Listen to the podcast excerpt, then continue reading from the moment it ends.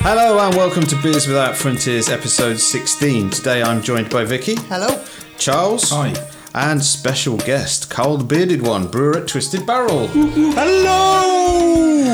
Uh, in this episode, we're going to be talking about our recent beery trips and what's been happening in the world of modern beer over the last few weeks. But firstly, we got a mystery beer to drink, as is custom on the last few shows. Yeah. Uh, so this one, Chosen by me. Curated by Vicky. so which Yes. one, what is it again? Uh, Now, there is no opportunity for any preambling or cheating or whatever you want to call it because actually on this can there's just no markings Yeah, I- whatsoever so you can look in the can to your heart's content but I you'll slightly find shot that- myself in the foot, didn't I, last time? Um, so, yeah. let's- Okay, let's- should we, let's should we again. crack these open let's then? crack it open So all we got to go on is its can size, 440ml can. I do like the label on it. It's clean, it's simple, it's Yeah, the branding is on point, isn't it? slightly dented from where I uh, It's Colonel kept dropping style, it right? on the floor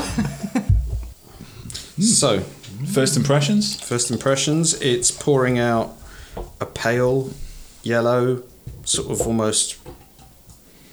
Yeah, it's uh, quite high carbonation, you say? Mid to high Don't know what about. Yep.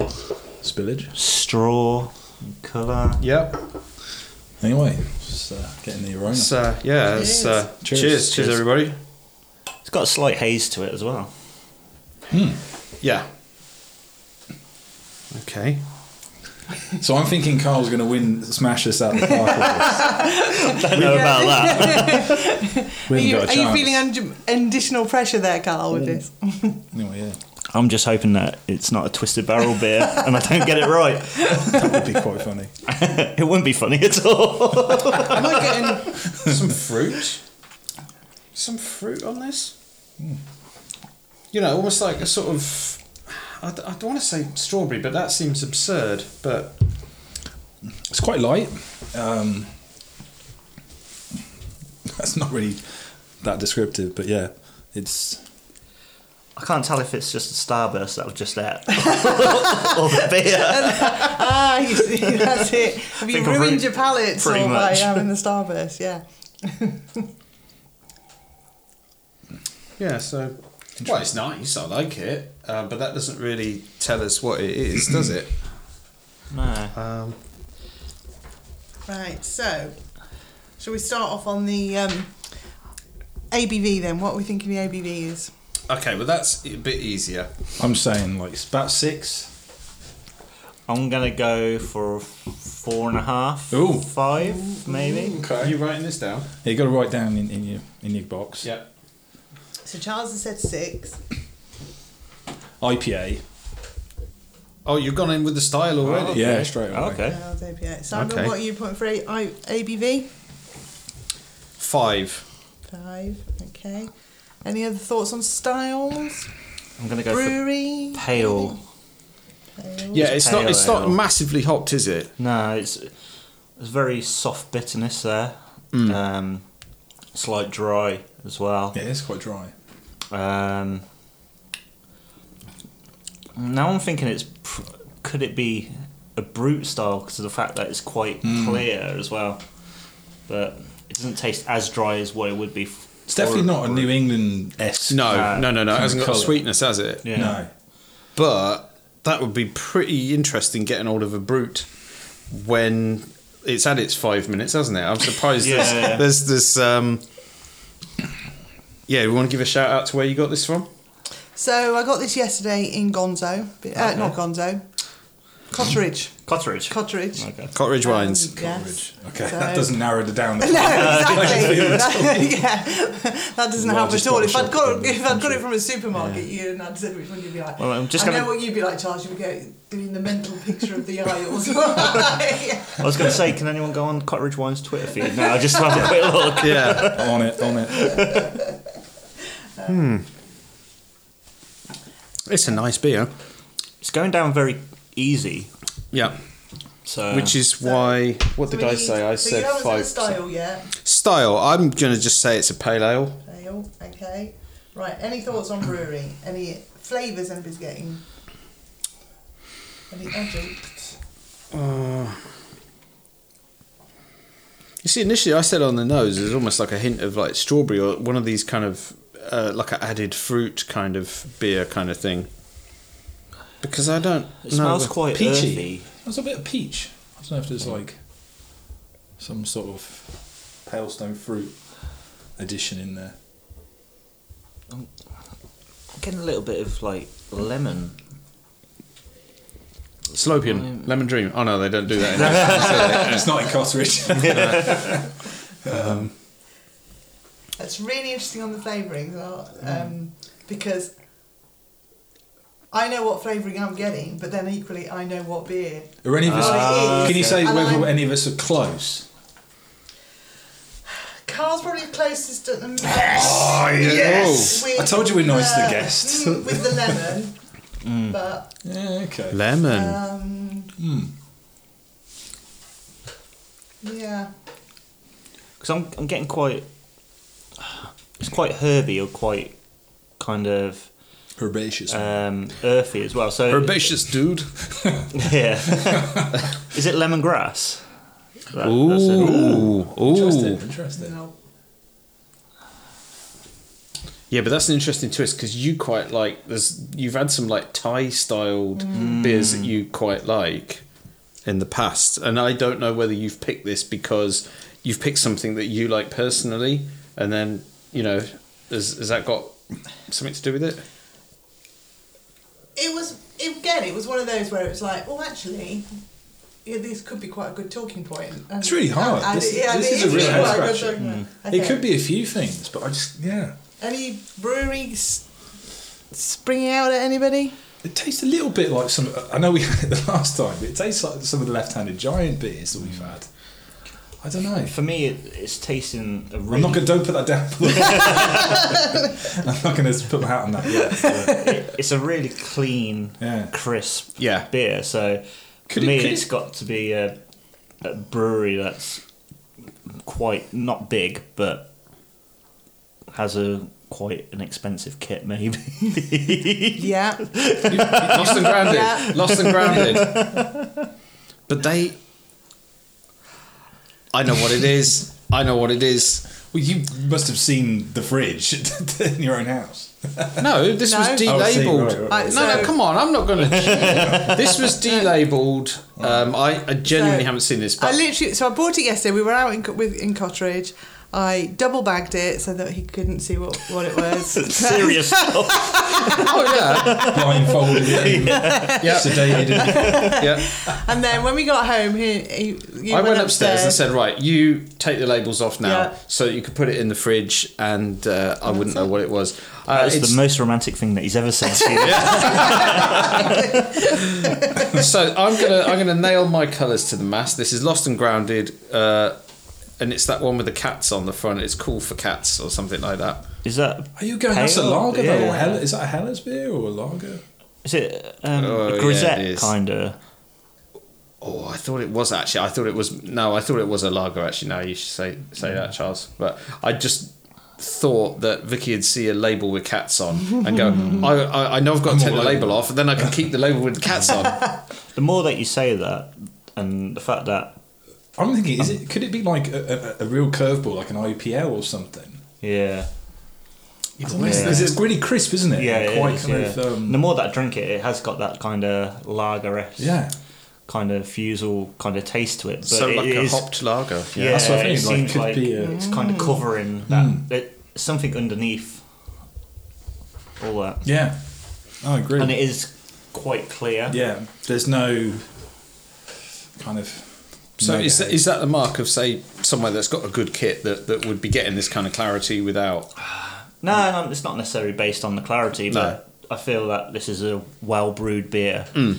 Um, even though I don't can't particularly pick pick what style this is. It does seem like there is a hybrid going on in Yeah, there as well. yeah. Like it, it is clear but there is a kind of slight haze to it as Mm. well. Um, I say haze, it's more like Mm. a frosting more on it. Um, than a haze actually. It- it's v- really drinkable though, because I'm going back to this. Yeah, yeah. It's it's like Quite we quickly. said earlier. It's good carbonation on it as well. I've actually near enough finished mine. Yeah. right, shall I put everybody out of your misery then? So have Well, we, we, need to sort of. I suppose yeah. we've got. Let's Let's just just come on, now, now. try Right. and put down, pin down what we think it is. Yeah. Um, I'm going to stick with the ABV. I think I'm probably going to be m- m- way off the mark. Yeah, I'm, I'm Uh, gonna. um, IPA. I think it's still an IPA. see, I've just gone. I s- I just say pale because it's just like encompasses a lot. But I'm really intrigued by this whole kind of lager tangent we've gone off on. yeah. It's like a hopped lager. Is it an Yeah. IPA? I, I- I feel like it, there's something to it. Go on, it's I'm gonna not just say- a straight. I'm going to say Ale. IPL. I'm going to switch from an IPA to Mm. an IPL. IPA to IPL. Mm. Okay, so uh, are you ready to announce? I'm ready to announce. Okay, here we go then. Drum roll. It's called There's Nothing Wrong with Dreaming.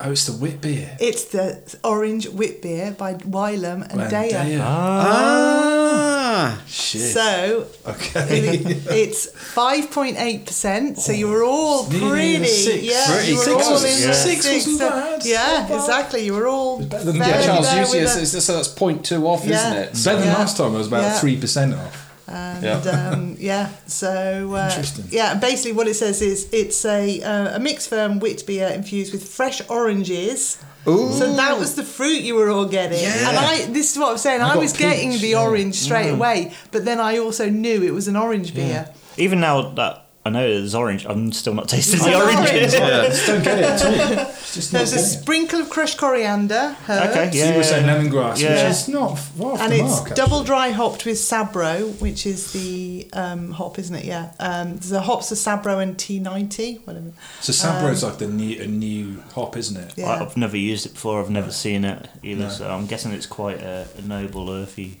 It's apparently quite similar to Sriracha Ace. I don't know whether Oh, Okay. in some character, like the coconut sort of thing, but yeah, yeah. I So don't there you know. go. So it says, and then it says blooming with with soft peachy esters. Actually, Charles, you Mm. Peachy, said okay. peach, yeah. Um, classic Whitby of um, phenols with subtle harmonised. You say florid- Whitby? Whit oh, beer. The beer from Whitby. Whit Take beer your headphones off, Simon. with su- subtle harmonised flourishes of zingy orange, coconut, lime, and pepper. And again, you then said lemon, lemon as well. So that's Mm, I where think we you did were a little okay. bit- Yeah. Yeah. Yeah. It was all right. Yeah, um, I definitely like the beer. I definitely It's really drink good. it Yeah. again. So really there is a nice. bit of a funny tale about this as well. Okay. do, do you do you can you not remember yesterday? So after we'd been to Cotteridge, Yeah. we went to Cork and Cage. Yeah. What was on on Cork and Cage? It was on the tap. It was on the tabs at Cork and So you Cage. drunk the beer? No, no, I never so had I it. was like, No, you didn't. "Oh my god, please don't have it, please don't have it," because you might remember it today. No, do you but know also what? I you would have said, still probably been none the wiser. but equally, you also said, "Oh, I've had that before and I didn't really like it." Oh, I- so of course, I went Busted. into complete panic mode there, thinking, "Oh no!" That's why it was really interesting. We were going, "I really like this." damn you, and you're taking the labels off beers, tricking us all. But isn't that really, really Mm. interesting, isn't it? And again, I, because when you ordered, when you had it before, I think it, we both had it in Tilt, I think it was Anne. You sure we didn't have it in the Daya tap room? Oh, it Because might we be did go Daya down tap to room, Daya yeah. Um, tap room a couple of months back. And Well, Oh, it's brewed- again, it's when you obviously know brewed it's wine, an I orange take it. wit, Oh, it's and if brewed it's one wine. of those things where you're kind of, Mm. oh, it wasn't quite orangey enough, or it wasn't quite, Yeah. or is it because it was on tap then that we had it before rather than cat? I don't know. It's Mm. just really interesting. it was, I was sitting here really listening to Simon, thinking, "What he's going to go? Hmm, no, I don't really like this." And you were going, "Yeah, this is." all What a charlatan I am. right." No, I just think it's really. I think actually that's where this is a good little section. Yeah. isn't So it? actually, 'Cause so it who, is that who, whole- who got closest then? In in Well, which set? Um, None of us so got the style. none of you got the style. None of you got the brewery. All Probably. rubbish. yeah. and Charles was closest with Charles the ABV. and Yeah. Closest with the ABV and the flavours, really. Um, I win. and char- yeah, I think it was just. That's redemption my, from my abysmal last time. failure in the last one. Yeah, from looking at the label, Yeah. uh, the dating on the can last time. So what do you actually win? not a lot. Uh, you win a can of John Smith's cream flow. Uh, right, we've got another beer in front of us now, and we have got a beer that is in a bottle. Unusually, uh, we You are actually get to drinking. use your bottle opener. Yeah, yeah, it doesn't You give had its to- use these I days. was going to say you had to find the bottle opener. yeah. So this is Yonder Brewing and Blending from Somerset, and the beer is Dunstan's Exile. Uh, it's in a, I think this is a three seven five bottle, um, and it is uh, there on the label. It says Dunstan's Exile. Our house pale ale is a demonstration of flavours produced by combining light struck noble hops. Now this is an interesting one. We'll come back to that with uh, farmed and foraged botanicals inspired by the complex yet quaffable beers of Belgian tradition. So it's like their Belgian pale, Is that why they choose a green bottle? The light struck. Thing? so that it's deliberately light struck. I don't know. I Not was necessary. I mean, um, green bottles will stop a lot of the UV. Brown bottles tend to be best Yeah. for that. But a lot of the uh, the hops that that are like a lot of lambics and stuff use tend to be aged hops as well. They don't Hmm. use fresh hops, and a lot of them tend to be left out in the open quite a bit as well. So they lose a lot of their kind of alpha acids. Um, and they basically become a little bit old and kind of a Bit bit stale. weary, so you have to Yeah. use a lot more of them. Um, but they are also with that brings out different flavors from the hop itself as well. So you're not getting as much of the uh, kind of almost oils and things that you do Yeah. in a fresh hops and Yeah, stuff. You're yeah. getting, yeah, yeah. yeah. That's that's interesting. I just yeah. saw that and I just thought, hang on a minute, I don't know that much, but I'm like, light struck. We don't want Green that, do bottles. we? Normally in a And beer. bottles as well. Yeah, Tends to give off um, kind of skunky esque aromas, Yeah. light struck hops do. But when handled correctly, um, you can avoid all that really. And it only tends to be once the hop particles are actually in the beer, it will probably do that. So if you light struck actual bales of hops and then boil them, you probably will lose a lot of that kind of flavour. right, right. So this beer um, first tried on keg in Brewdog Birmingham um, probably about a month ago, and uh, this is poured from the bottle a lot hazier than than what we had it on keg.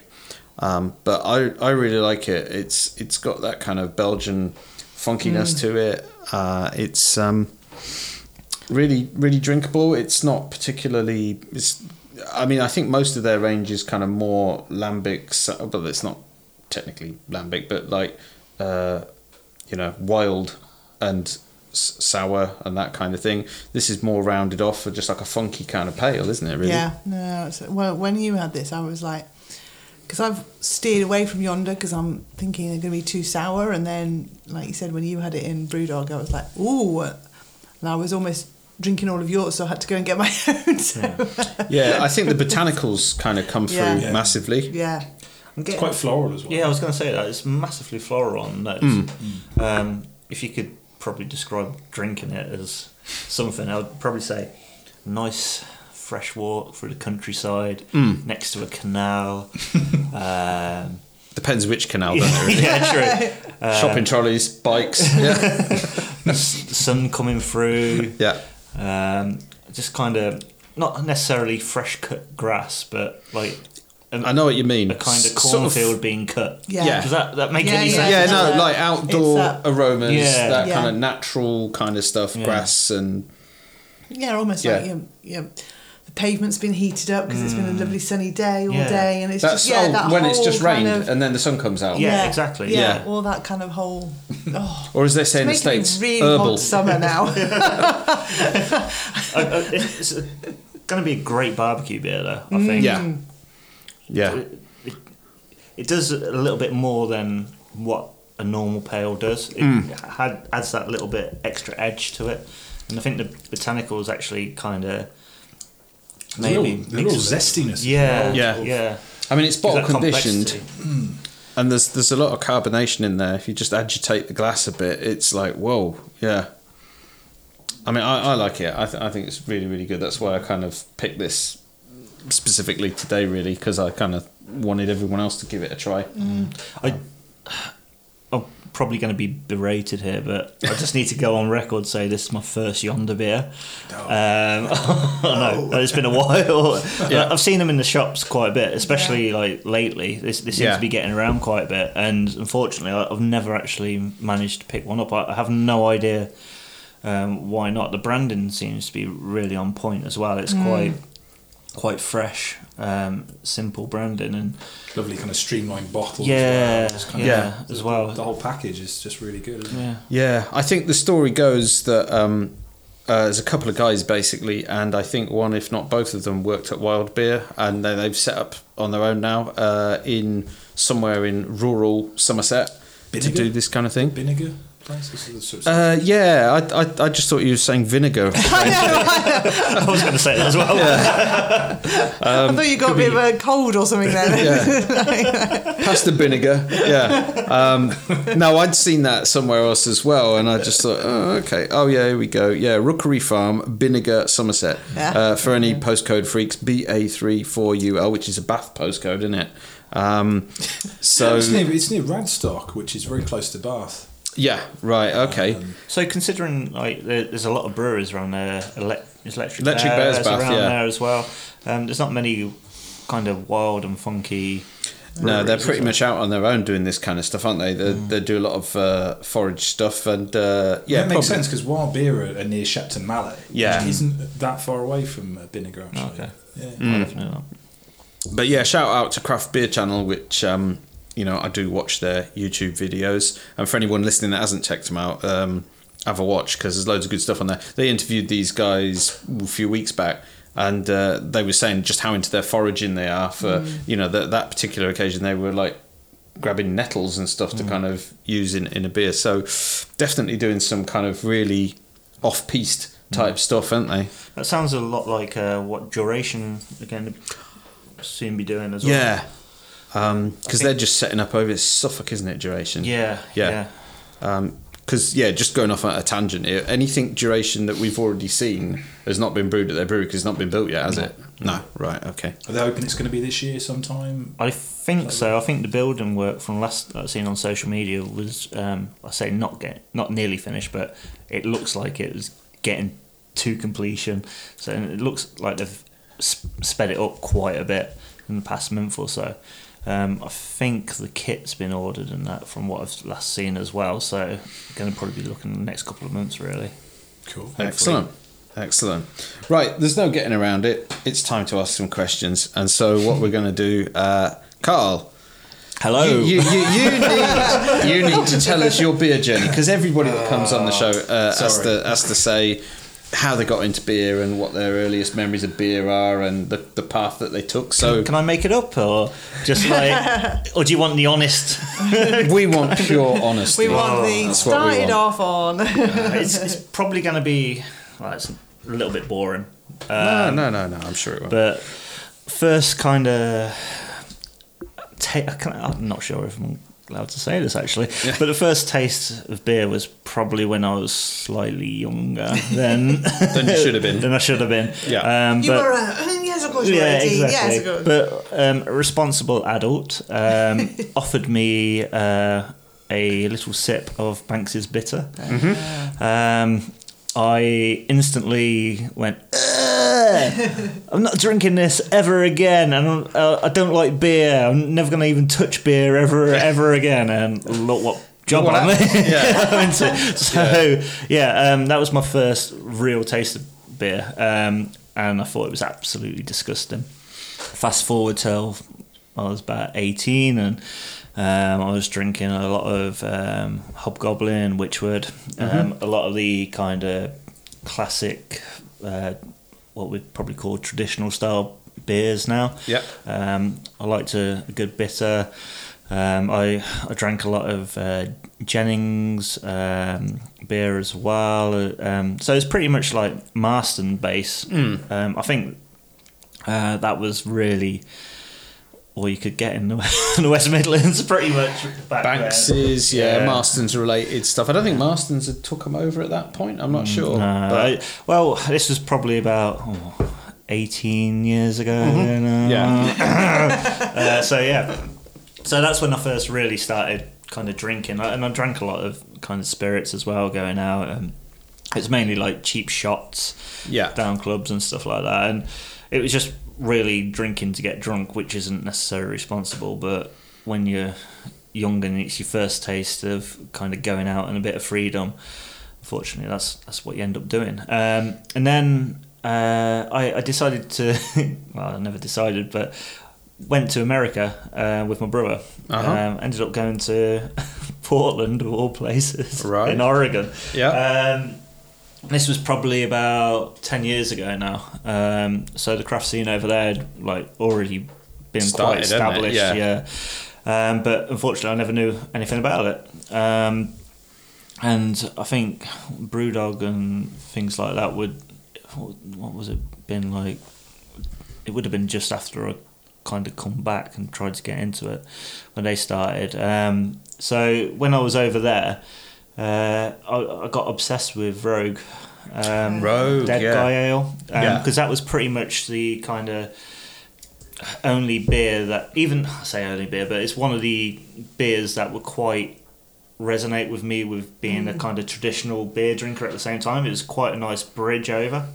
So I started drinking that over there, and then um, when we went to pubs and stuff, it was like, oh, we've got this beer as well, and this beer. Um, so I started trying drinking more IPAs and that. Still never quite kind of got into it Yeah. per se, but I was enjoying it because I was over there and it's a different country and uh, you try things different when Yeah, you're in yeah, different absolutely, countries. yeah. I've never expected to come back to the UK and uh, oh, I'm going to try drinking an IPA or try drinking like a, a red ale or something like that over here. But um, I kind of got hooked, to be honest with you. Come back and I was like, actually, I want to try an IPA. I want to try this. There's nothing around. What's going on? That's, that seems to be quite a common sort of thing, doesn't it, really, where, where people have sort of like experienced good beer elsewhere, Yeah. come back and go, what is there? Oh, there's nothing. But that must have been around, Brewdog would probably have started by. Yeah, um, I think Well, there, maybe- there w- there wasn't many bars. I think the only bars were up in Scotland. Hmm. Um, I think they were trying to get into Tesco. Yeah. At, at that point, um, but there was a lot of um, smaller breweries um, in Birmingham that were just starting up, like um, Beer Geek. I don't know if you've heard of them at all. No. They no. lasted for about two years on the Right. outskirts of Birmingham. Yeah. Um, I ended up buying a lot of bottles off them, Yeah. um, and uh, just to get my fix, basically. And uh, yeah, I tried to find as many local, kind of smallish breweries as possible, like independents and stuff. Started drinking all their beers, and actually, yeah, I, I can, I can see myself actually, kind of drinking this a little bit more and Yeah. enjoying things a little bit more. So I started home brewing from Excellent. that point, um, making a lot more hoppier beers. Um, started drinking my own homebrew stash. and did, going- did you start with kits or. I yeah, basically. Yeah. Um, it was all like the Extracts. extract stuff. Yeah. Um, Yeah. Did that for a while. It was actually my wife that brought my first extract kit because she was like, "You need to shut up." bloody bitch. it out just, your system. Yeah, just, just brew it, kind of thing. Yeah. So yeah, she she kind of convinced me to kind of get the kit, and I think she um, brought the first one for me from Wilkinson's. Um, so yeah, I did all that. I was like, actually, I want to kind of invest in this a little bit more. So I got um, an all grain kit and had a lot more control of what I was brewing. And by that time, a lot more of the breweries had popped up. Yeah. Um, locally and So further what kind away. of year was that? Good question. Uh, probably about 2010. So, like within the five years, I was pestering uh, Jazz and Cal at Cotteridge Wines quite a lot. Right, yeah, yeah. Um, Anthony at Beer Gonzo to get certain beers in. Luckily, um, they, they were very welcoming. Um, Jazz and Cal at Cotteridge Wines were like, "Yeah, I could get some of that rogue beer in for you." So they Yeah. kind of, I had my dead guy fix from Yeah, them yeah, quite a bit. yeah, Um, and then from that, that, that also helped introduce me to different breweries locally and further afield. Kind of got to pop to a couple of breweries because tap rooms weren't really a thing over Nah. here at that point, and um, it was over in America. So that was another kind of change and shift that that I've seen. Uh, It was you, you went rocked up at a brewery, but you weren't sure how hostile anyone was going to be, Yeah, and it was like, yeah. "Oh, I'll come to buy some beer," um, and they're like, "What you doing here? You're Yeah. weird." Like, Go to a pub. yeah, exactly, kind of thing. So, um, yeah, it, it was really, really interesting. And uh, then it, it kind of just evolved from that, really. And uh, yeah, I, I kind of went to more camera beer festivals, to try and keep my real ale roots. Yeah, yeah. Um, and uh, obviously got obsessed with like Sarah Hughes, Dark Ruby. Yeah. Um, a lot of the kind of Black Country style beers Yeah. over that way as well. Bathams, Holdens, all that it's- stuff. Yeah, So it, it's all. I've been my roots are very much like kind of West Midlands and Midlands kind of traditional breweries, but also there's been that edge of kind of local, maybe further afield independent breweries and stuff like that. I've never really, even though. I think it's more of a like love affair with this dead guy ale from Rome Yeah, that, that yeah, I yeah. had um, that I needed to drink it. I Because don't think I've ever tried that. Is it like a red Mm. ale, like a hoppy red? Kinda, yeah. Yeah? It's, it's, um, I, and I think got a feeling they've changed the formula a little bit, but Yeah. it still tastes like a hoppy kind of bitter Right. kind. It's got that Yeah. kind of brownish, kind of coppery color. Yeah. So it's a Um, My, Maybach? Maybach? Am I saying that right? A Maibach. Is Maybach. Yeah. that what it's called? Yeah. Wow. Oh, well, Uh, that's sort of German style, yeah, then, isn't yeah. it? Interesting. it doesn't really. No. It tastes, it tastes like a hoppy kind of brown ambery ale. So, like big Helen? malt base, but well hopped with it as well, sort of thing. Yeah. Yeah. That's the thing with a lot of American beers, though, isn't it? That, yes, it's all the hops, but it's also they've always got a really good malt base. Yeah, well, this is- haven't they? Yeah. This is it. That's why I think I kind of fell in love with it so much Yeah. because of the malt base of the like tr- traditional style, like real ale. It's two worlds colliding almost. yeah, Yeah. yeah, pretty much. But um, from that, I kind of learned to love hoppier beers. Hmm. Um, got into sours. Just pretty much opened up my beer world from from that one little trip. Even though I was still in that beer universe, Yeah. it, didn't, it didn't feel like it was open up to me Yeah. until then. so what? ma- What was the jump from um, home brewing to actual doing it as a living then? Um, real answer. Uh, Yeah. it's, it's If you want to give the real it- it- answer. it's quite, it's quite morbid actually. Um, so I, I was getting quite sick of my job. Um, I was working with the NHS as a stop smoking advisor, so it's um, it was it's quite full on. But I just weren't. nec- I was passionate about it, but I wasn't necessarily as passionate as anything else. Um, and then You weren't a smoker at the time, were you? no, I stopped. You had a word with Yeah, yourself. Yeah, pretty much, pretty much. Um, and then Well, in some ways, you're the perfect. Uh, you know, it's almost like whole physician heal thyself kind exactly, of thing, isn't it? Exactly. It- so I understand understood why people went through that and like all the cravings and stuff. Um, but unfortunately, my mum passed away, and um, when someone close to you passes away, you tend to have a reflection on your life, and you're like. Should I really be doing this? Um, What actually do I enjoy? Because life is so important; it's so short. So, um, my dad decided to lend me some money um, and do a course up in Sunderland Brewing just to see if I actually liked it. Um, I did a three week course at Brew Lab. Um, it was a practical brewing course, so they basically taught you how to start up a brewery and how to write recipes and So that's real condensed down into three weeks Yeah, of quite basic- intense. Yeah. basically because I was still working at the NHS at the time, I couldn't get the three months off to do the actual course. Right. Ah, so right. I did Of an, course, I did yeah. an intense three week course with them. Right. Um, right. And and I actually did the exam a year after my mum passed away, exactly to the date. Wow. oh right. Um, and so I was back and forth from Sunderland every weekend, see how my dad was doing and family and stuff like that at the same Yeah. time. So it was quite full on, um, and I was quite uh, pleased, and um, I was quite shocked that I managed to pass it, and I managed to take on a lot of on board what what you needed to do. Then I applied for loads of brewing jobs, Yeah. and uh, no one wanted me at all. Oh. So, so- all that, and you're like, oh Yeah, no. it's But I ve- guess there was less breweries around, s- small breweries around at the time. Yeah, and I think because there was small, a lot less big breweries around. Yeah. Because a, a lot of the small breweries tend to only be like one person, two Mm. two people, um, and yeah, it was very very hard to break into that because no one's got the money to spend on you Yeah. or anything like that. So Yeah. because I wanted to stay in the industry, um, I decided that maybe going around and helping people out in the brewery on like one or two days off when I'm not at work or getting time Yeah. off work would probably be beneficial to kind of keep up my skills Yeah. and what I actually learned. So I did that for a while, and luckily enough, I managed to get a, a job in a brewery somewhere, and eventually moved on from that brewery and settled at Twisted Barrel for Yeah. like three years. Wow, right. That's a long story. Sorry Yeah. about that. no, no, no, that's cool. That's It's- cool. It's, all Um, really interesting stuff, isn't it? It's all good. It's all.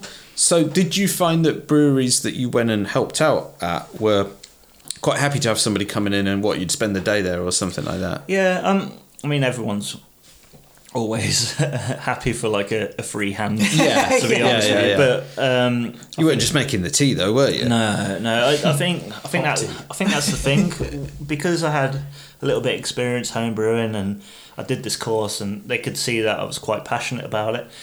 Um, it adds a little bit more weight. Yeah. So instead of someone turning up and oh, I've brewed once or twice, Mm. I want to learn how to brew.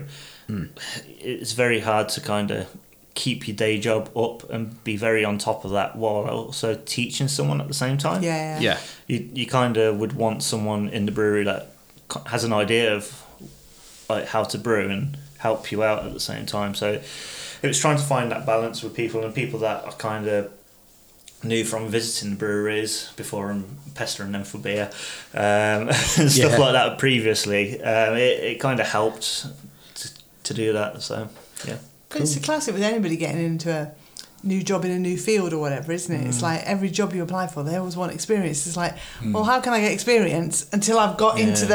Yeah. Yeah. but like you say, they don't want to. Um, they haven't got the time or the patience or the whatever to upskill people. Mm. Yeah, So and- it's, and it's a real. I think the thing that I found as well is um, they, the brewers that I did spend a day, two days at, they didn't take the piss. Hmm. They they were they were like very oh you don't need to do anything here, like stand away or just do that over there or Yeah. come Yeah. and help me now. It, it wasn't like oh I'm going to sit down and watch you do everything all Yeah, the time. It, yeah. was, it was a learning experience, but at the same time they were very respectful. So when did you get your sort of your first hand in sort of recipe creation and kind of Um, that sort of thing?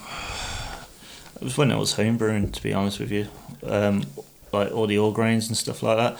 Commercially Um, though, commercially, um, it would have been at the first brewery that I really. brewed at, yeah. Um, So pretty I was early. saying that though, I- I, I did a, few collaborations with other breweries as well. So, but that that's kind of a give and take thing, really. Hmm. You kind of working things together, and I think that's also a good good way to learn what works best in the commercial brewery as well. Um, it's it's completely different writing a recipe for a commercial brewery than it is to do a homebrew scale. So having that experience and having that someone go, actually, that isn't going to work as well um, on our kit um, maybe we can do it a little bit different or do it this way or you've actually got a good idea there um, we've never tried it like that before because w- coming from a homebrew background you, you tend to be a bit more risky so you, you can ha- actually influence people Because that way. ultimately, it's what sells at the commercial level, isn't it? And yeah if you're too yeah, I- crazy and off the wall, but then- if, if you're a good brewery and you make good beer, um, hopefully anything that you make will sell. And long, long, Yeah. long as it is made well, Yeah. um, people kind of see see that and respect that. Hopefully, hopefully. It kind of leads me on to something I was uh, interesting because obviously the mystery beer that we had was a collab, and we see lots and lots of collabs going on, don't don't we? And it's like. Obviously, for us as drinkers, it's quite interesting to see what people do. But what what do you as brewers get out of it? And actually, if you if the two breweries have got two completely defined st- styles, how do you kind of marry those and stuff? Um, first of all, what, what, what I get out of it, or Yeah. what someone gets out of it, is a day out out of the Right. brewery. And someone else's Yeah, brewery. someone Yeah. else's brewery. Um, And that's anyone- when it's like, oh no, they're coming to us! God damn it! Yeah, I, mean, I mean, a lot of the time when brewers, other brewers come back, come to Twisted Barrel, I, I tend to try and do as mu- much work as possible. I try and make them sit back as much because understanding as a brewer what they have to do every single day, day in day out, I know that they'll probably respect a little bit of a day off. Yeah. kind of Yeah. not necessarily doing no work, but yeah. um, just But kind the, of the real kind of grunt work yeah, has already been done. and yeah. then I you mean, just like kind it's it's yeah, it, it's just like just relax a little bit. Yeah. like you're here in my house now, kind of Yeah, It's thing. almost like yeah, the yeah, yeah. guest. yeah, yeah, kind Yeah, of yeah. thing. Yeah, and I've gone. Sorry. I was going to say the breweries that you work with though. Yeah. How how is that all decided? Is that people that you've done that you know? It, it, The co- most, or yeah, how it does it comes kind around. of- It comes around two ways, really. I mean, Yeah. Richie's got a lot of contacts. Yeah. Um, who Richie's the head brewer and director at Twisted Barrel, one of the directors at Twisted Barrel. So he's got a lot of contacts, and he, he goes to like beer festivals, working and things like that, and just to events. Um, and people pop up all the time and talk about new breweries and what they like. Um, ideally, uh, the ethos n- and some ideas of the brewery need to match each other, Yeah. really. Um, or if they don't, the other brewery needs to have an open mind when coming to say us because we're completely vegan brewery, so we don't use any kind of lactose or any findings and stuff like that. So they need to be quite open with that. And in some ways, that goes back to y- your question again, like uh, mixing styles. There- There's been a couple of breweries that do use a lot of lactose in their beer. Yeah. So it's very interesting to make a like um, lactosey style vegan beer as well.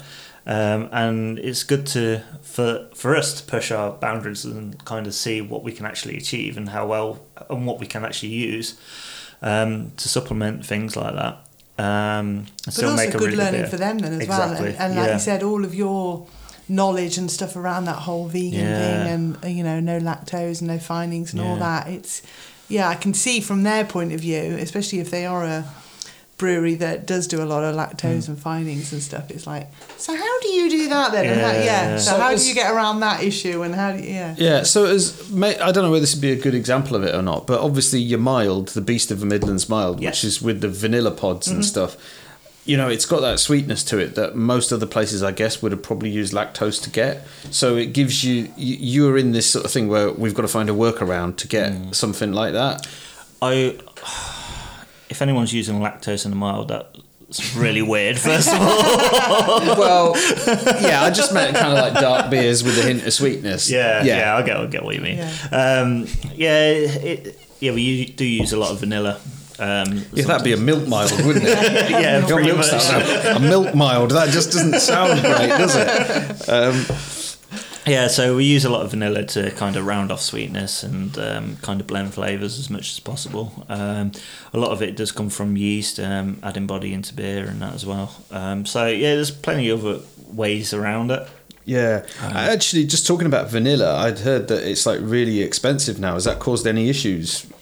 Um, not really many issues because we don't. I say we brew and use vanilla a lot, but it's only so many brews a year, really. Yeah. Yeah. So it's not really a, m- make any financial impact, and that we still Yeah. Hmm. use the same amount of vanilla in all our kind of milds, even the export vanilla mild as well, Brobding The Neg- the Brob- Brobding Negian. Yeah. Yeah. Which is one of my favourite beers of yours. And as we said to you the other week, we had a, a bottle of it that was aged. We'd had Yeah. that for two years. and Mm. You it forgot was- about it, really, didn't you? yeah, it was it was in the back of the cupboard, and oh my god, it was amazing, wasn't Yeah, it? it, was one of those where it was just like, okay, how's this going to be? And uh, and I was drinking it, going, mm, yeah, Yeah. this works really well. And you, when we saw you a couple of weeks Yeah. ago in the barrel, you were just like, really, are you not just being nice? And just, Yeah. it's like, no, seriously. No, it was it was amazing, and then you go, oh yeah, we don't bottle that anymore. So, um, but no, that is definitely one of my my favourite. It's all about the malt bill, isn't it, and the richness to it and stuff. It's, very, very com- complex malt bill. In that Yeah. As well, so. yeah. So you're still doing the the Beast of a Midlands Mild, though, aren't you? Yeah, that turns yeah. upon cask, don't it? Yeah. Yeah, a lot of it tends to go in cast now, um, and keg as well. That's pretty Yeah. much it. Yeah. Keg and Yeah. Excellent. Excellent. Good. So, um, um, just to, as a bit of an aside, whilst I have been listening to you, Carl, I promise, but um, I have also been, I've been multitasking. I've been looking at uh, our Twitter feed as well, and I see that um, we've actually got 504 followers now. Yay! So, as Simon put on Twitter the other day, it's just like, we're to give We a was shout. about to hit 500, We were yeah. about to hit 500, so we should give a shout out to our 500th follower, and that is Matthew Hale, who's from uh, Stratford, so nice and, Matthew local. has won. And Matthew has just won our love and respect you go. forever for. Uh, And mine. Yeah. and uh, yeah, and Matthew is at Matthew JH100. so yeah. Cheers. Just follow for him. those, So man. thank you guys. Yeah. So thank you very much. We're Yeah. uh, Cheers. very happy with that. So uh, Excellent. Right, we've got another beer in front of us. Uh, tell us all about it, Carl. Wow. Wow. Well, well, well. Um, this is called Beyond Obsidian. It is a blueberry imperial stout made by Wild Weather Ales. It's 10% in alcoholic volume and it looks like engine oil. Smell it from here. It's, it's really Um, Yeah. It's quite punchy. The Imperial Blueberry Stout is deeper, darker, and more complex chocolate caramel and roasted grains. Ooh, play off, play off the fruit to reveal a dessert like character that will lick your face and take you for a walk. Well, that's what Wild Weather says about it. I was going to say, Yeah. for anybody that's c- being a bit concerned about Carl now, he was reading that from the tasting notes. He wasn't just making that up, as he? Let's get our noses into this. ABV, ten percent. 10%. Sessionable money. We're up into double digits now. Yeah. Cheers. Well, And on Vicky's the- already going for I'm it. going in there. I'm like, that is just massive, isn't it? Oh, that's good. Yeah. So hang on, this is yeah blueberry. The blueberries are just they're like jumping out of the glass, Yeah. aren't they? It's like a like a Popping, as Yeah. the cool kids say. Yeah. ah. well, I'm certainly not cool, and I'm certainly not a kid. So it's like a blueberry muffin, isn't it? It's Yes. just a just whoa. Blueberry chocolate muffin. see, I'm getting no blueberries. What? That's all I'm tasting. That's literally all I'm tasting. When's the last Maybe time it- you had any blueberries? Well, that's true, actually. Yeah. When was the last time I had the I blueberries? think you need Yeah. your palate I recalibrated. do. Uh, Hold on, let me get some water first. It's yeah, it's just massive blueberry in it, and it's so thick. It, it's really, really thick. It's viscous. It clings onto the glass. Yeah, I was going to say. Yes. Yeah, it's, It's- ruined the glass. It's got a, n- it's got, got a nice little head on the top that just kind of. Tan Um, kind of- yeah, Tan colour, yeah. that's like sticking to the side. It's very romantic. Um, Yeah, after that description. yeah, as well. It's, Hmm. it's, it's, but it also it's very, very silky. It's smooth.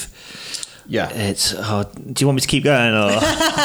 No, I think I think I think going. we're, we're we're good on this. It's. Uh, it's, it's it's a ruinously sipper. drinkable. like, yeah, it- yeah. Considering it's ten percent, Yeah. it's uh, It's not. If this was a mystery beer, it wouldn't take me long to guess what. Uh, no, exactly. No, for mm, I'd like to me, think I'd, so, anyway. I'd be Yeah. because you definitely get the alcohol burn as well, so I you wouldn't know be able to get the it's gonna be- ABV. I think I, I would have said that's like six. Oh God, no, I It wouldn't. doesn't I'd be, taste ten. I'd be. Yeah. six Yeah. or seven. Yeah, but No. certainly not ten. It definitely tastes a lot lower than what it should be, Yeah. which is also worrying. Yeah, For me, it's not. I'm ge- see. I think that's my problem. I'm getting the alcohol burn off it, Really? which is why I'm not really getting much of the other flavors and stuff. So I would have, s- I would have said if that was a mystery beer, I would have gone, oh, that's a high ABV beer. I think your so- glass is faulty. It's got a big logo on it. I'm, I'm, I'm worried about it. yeah. Okay. Thank you for bla- yeah, thank you for blaming the glass, not the not the person. Yeah, Definitely glass. Right, so whilst we sip this very carefully, uh, we're on to our hoppy excursions and, uh, you know, where we've been about drinking and what we've been drinking lately.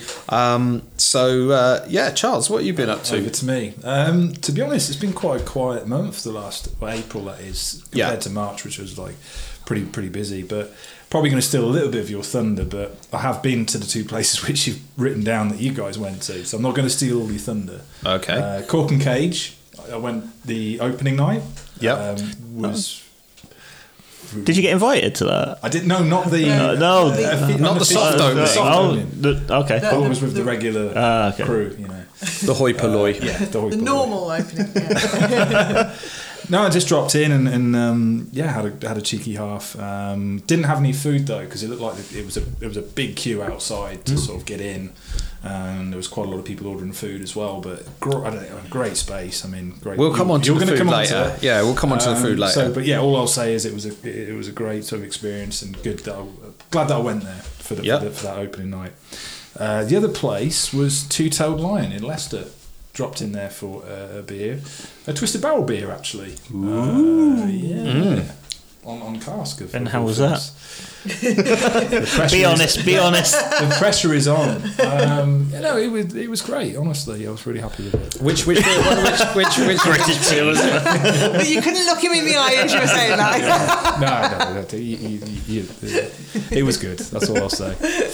Um, but yeah, that was about it, really. Honestly, just just trying a few things at home and Yeah. the, the normal places that we go to around, around our area. Um, yeah. that was it, really. Okay, cool stuff. Moving on. Yeah. Um, well, actually, should we, we- we'll just do our bit first because I think That's Carl's got a probably little bit. best. yeah.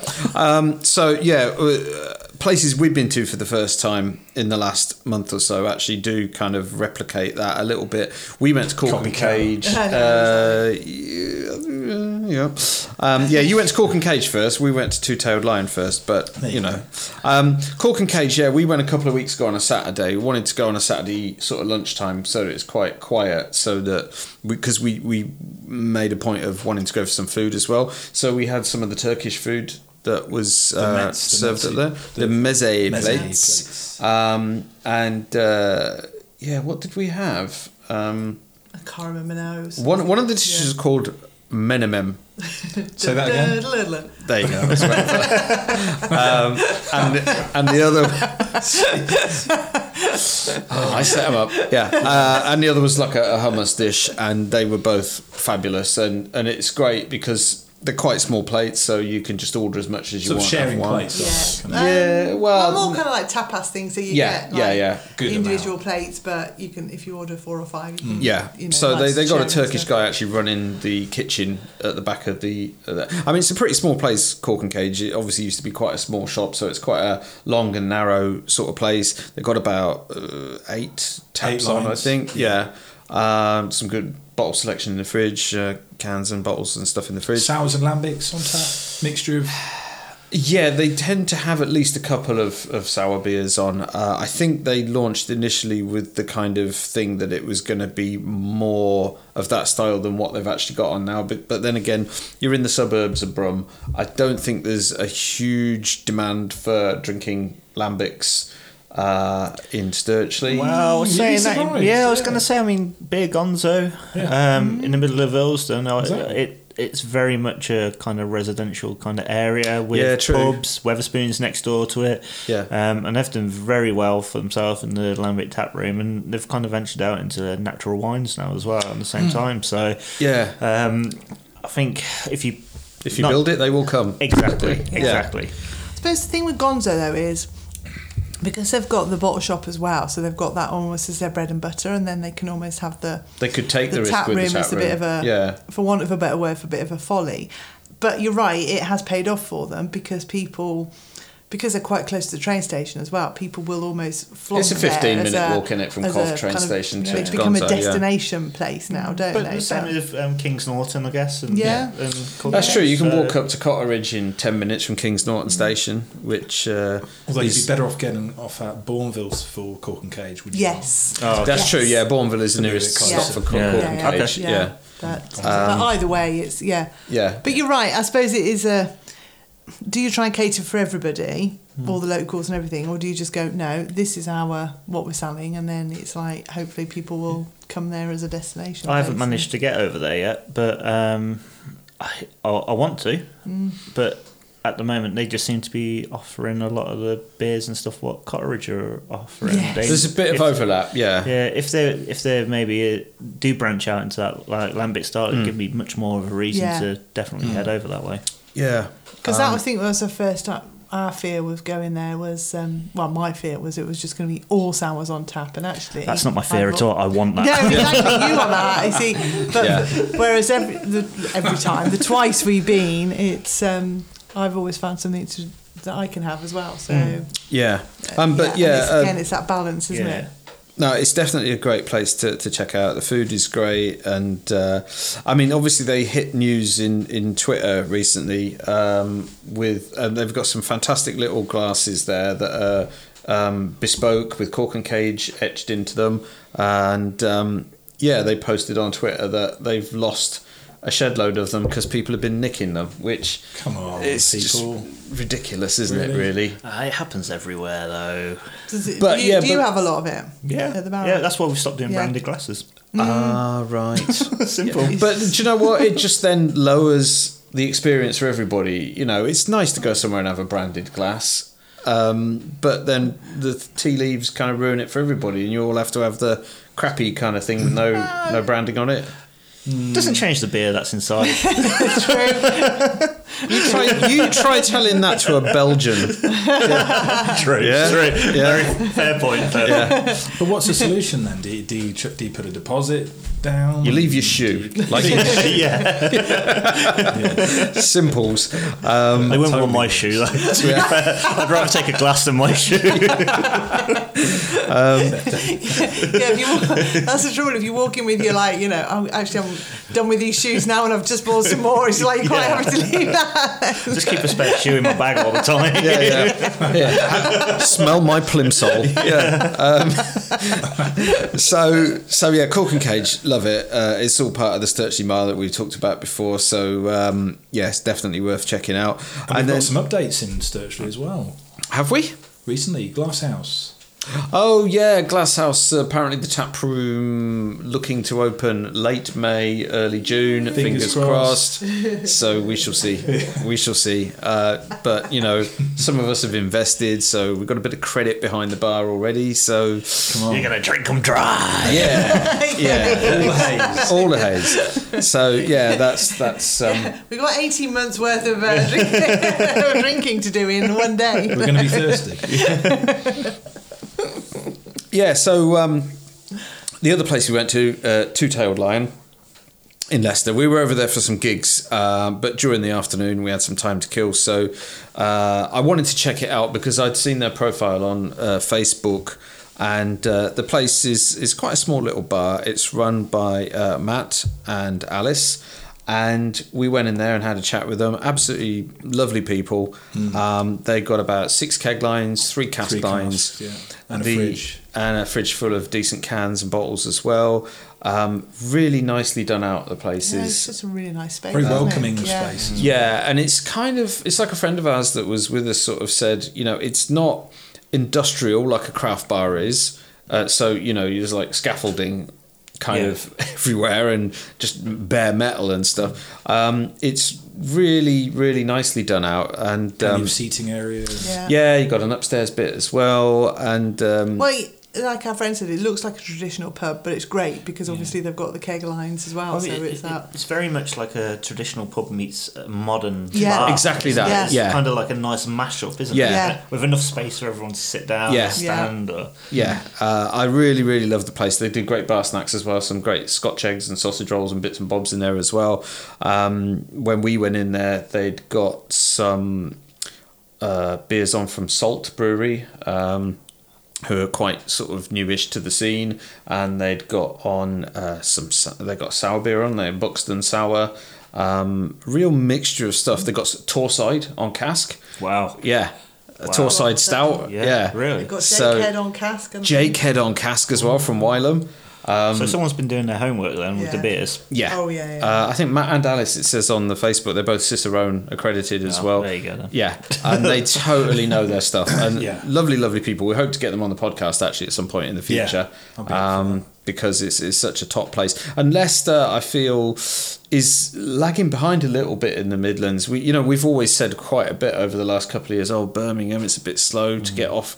Birmingham's now roaring away, and Leicester, yeah, traditional ales. There's a lot of Similar to sort places to somewhere drink. like Northampton as well. You know, it's just sort of yeah, I mean, again. Cov, you know, come on, Coventry, you know. It's like, um, yeah. Frameworks over in Leicester yeah. as well. I don't know Um, much about them. Um, they're, they're making some really, really good beers um, at the moment, and yeah, th- I just think that Leicester does need to pick up the kind of bar and pub yeah. game more. I mean, once once they are around, maybe there will be a, a few more breweries popping up around that way. I- Got Braybrook, obviously. you know. Yeah. yeah, you got yeah, not too Braybrook far just away. outside Market Harbour, and also one of the beers that was on last weekend when we were there was a new brewery in Melton Mowbray called Round Corner.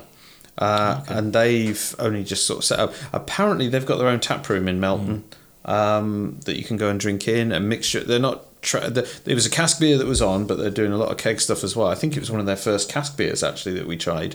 Um, so they're one to kind of look out for as well. So it, you know, there's stuff happening. Oh, Yeah. So the two-tailed lion. Yeah. They would.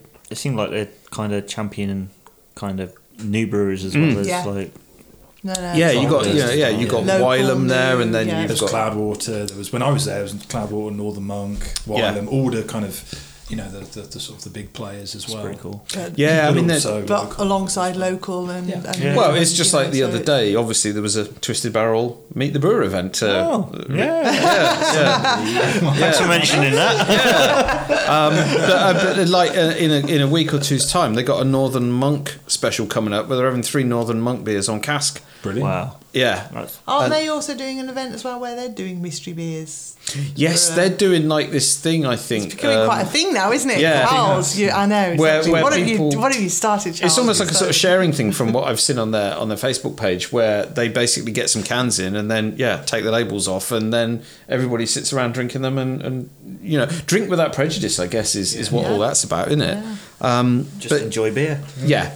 So massive, massive uh, love for uh, Two Tailed Lion, and definitely want to get back there again. Uh, whilst we was in Leicester, we also went to Brewclopedia, which is a great little bottle shop there. Um, good range of stuff there. Big fridges full of all the hoppy stuff. Um, you know, the more hop forward beers are in- all, all in uh, fridges. So that's. Uh, a great place uh, as well. And shout out to Luke who works there. Who let us leave some of our podcast flyers there as well. So um, that's uh, that's a good thing. Uh, although he did say he was off to start running a bar somewhere in East Northamptonshire. I think sometime uh, I think Rushden Way or something Hmm. like that. Actually, Sounds interesting. yeah. So that's that's uh, so that's maybe something the to East watch. out. Midlands will finally uh, catch up with West Midlands. so- Yeah, yeah. You're definitely East saying then that Yeah. uh, that uh, the West Midlands has got the uh, the lead at the moment. You just Um, really don't know. Ooh, I'd say it's 50-50. It's quite, quite even at the MBB minute. might have Well- uh, something to say about. that. Exactly. we need we need to record a, a collab cast with men beer. They've called us out. Yeah, so we're, we're, we're gonna we gotta we gotta sort something out uh, regarding that. But yeah, it's one of these funny things, isn't it? With East meets West, you sort of go, yeah, West Midlands, yeah, well, you know, Twisted Barrel, um, Burning Soul, um, Glass House. Glass House, and then you go, yeah. So what have East got? Uh, okay, Neon Raptor, uh, Braybrook, Black Iris. Black Iris, and I was like, oh, What's It's a good little battle. Trappist brew- um, Oh, and they've got a Trappist brewery. So how can we compete with that? You know.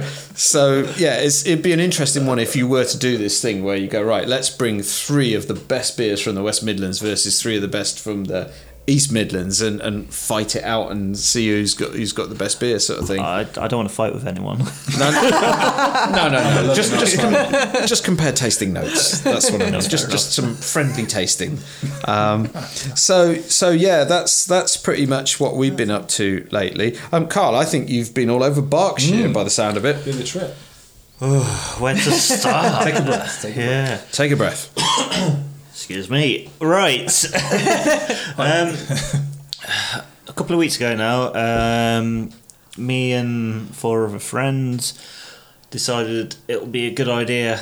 Well, I decided it would be a good idea to take four of my friends on a mystery tap room tour. So they never knew anything like what breweries we were going. So you just to. went and picked them up. literally picked them up and drove all day without drinking. Wow. So you were the designated That's driver. pretty that's, much, that's yeah. a pretty Yeah. selfless that, task. I think that's definition of selflessness. Yeah. Yeah. Um, well, it, it was quite interesting, really, to see what tap rooms have actually got to offer in the way of kind of designated drivers and non-alcoholic beers as well. Yeah. So that was, that True. was kind of my my way of looking at it. Really, it kept things exciting. Well, everyone else was drinking. Anyway, uh, so we did about six tap rooms in total in one day, um, all over kind of uh, kind of by Reading, um, Fletchingstead, um, and and kind of down that that way really. So we started off at um, Wild Weather, so that's pretty much where I got behind beyond um, Obsidian, from. Which we're drinking at the moment, Yeah. which is Yeah. gone. As I was say, some of us are still drinking, some of us are. yeah, definitely done. So um, yeah, Wild Weather have um, just moved up to 440 mil cans as well. Um, they've got like a, a newish uh, canning line put in. Um, they seem to be doing very very well. They've got about eight taps in. Um, I'm not entirely sure if I can say this or not, but from what I heard, they might be releasing a gin sometimes. Oh, okay. Hopefully, I don't get told off for that. That's right. They won't really listen to this. but- Um, yeah, so uh, we spent um, about an hour there, Yeah. um, picked up a few cans, um, and then headed off to. Uh, where did we head off to after that? I think it was um West Berkshire Brewery. Yep. So um, they've just moved into a, a kind of newish premises on the same kind of ground where they were. Got a brand new kit. Um, their tap room is um, expansive. It's massive. They're doing food there. They've got quite a few traditional hand pulls in there. They do a couple of guest keg beers. They do their own guest keg beer, like, like keg beers from like Renegade and stuff like that. Um, and they've got a couple of Yeasty Boys beers on as Because well. they contract brew for Yeasty Boys, don't they? Yes. Yeah. Uh, Okay. that, that I know of. I- I, I think s- I think it's on Didn't know the, the Yeasty Boys cans. It's on the cans. Of, if you b- Okay, pick a cool. can of Gunner Matter up, it Yeah. says where it's, it's brewed there, yeah. Okay, cool. Um, and then they've got like a little shop there as well, um, where I picked up um, a beer that they did with the Solvay Society, which are a brewery down in. I need to check them out because they're doing some interesting stuff. Yeah, they're very much kind of I say- Belgian inspired, Yeah, yeah. so farmhouse ales and stuff like that, uh, saisons, they're very very good. Um, so I picked up a couple, that collab um, and a couple of uh, West Berkshire beers. Yeah. and then um, with all the whole kind of idea of visiting different tap rooms, I wanted to get a kind of different experience at each one really. So Wild Weather, are very much a, a small independent microbrewery. West Berkshire, a massive kind of um, microbrewery, um, doing all different styles of beer, traditional and. Do you think a lot of that is because they're doing a lot of contract brewing and stuff then? Is that why they've expanded so much? Because it's Um, yes. not like you see, I mean, maybe they're big locally in the sort of Reading and They, Berkshire. they Oh, sort of definitely way. are in, Yeah, in, yeah. in, in their Yeah, casks it's like kind something of we don't see beers. a lot of here, do we? Well, There's- well, Yeah, uh, Yeah. no, um, No, sorry. West, Berkshire. Berkshire, Yeah. yeah. But um, the whole Renegade brand is theirs as well, so they're in Tesco at the minute. Hmm. Um, the Vienna Lager's quite good. snake oil. Snake Oil. Yeah, is that theirs. was double one of those. IPA as well. Yeah. It's a really nice double IPA. Um, yeah, so we, we tried to. I tried to mix it up as much as possible. So after that, we went over to Witchwood. All Brewery. right. Hobgoblin. Uh, Hobgoblin, yeah. Yeah. Um, and they also make Brick Spear over there as well.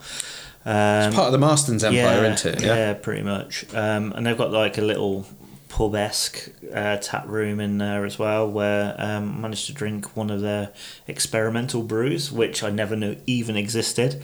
Have they got a pilot kit or something? I then? have no idea how Right, they did it. right, okay. but they're, they're trying to do like single hop experimental brews. Um, I can't exactly remember which hop it was now, but it was like a 5% pale single hop beer. Really, really tasty, actually. Really, really good. Um, and obviously, I had Hobgoblin and um, from the source and stuff like that. From, Yeah. And it was just basically cask beer there. Yeah. Um, and then we moved over to um, Double Barrel, which are based in Reading.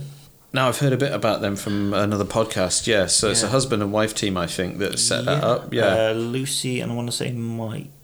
Um, I'm not sure. Yeah. Um, yeah, they were there. Um, I think Mike was celebrating his birthday. Um, it- the, the tap room was absolutely packed out. They've got a, a massive unit. Um, they've got a very nice kit. Um, Were they very- canning as well?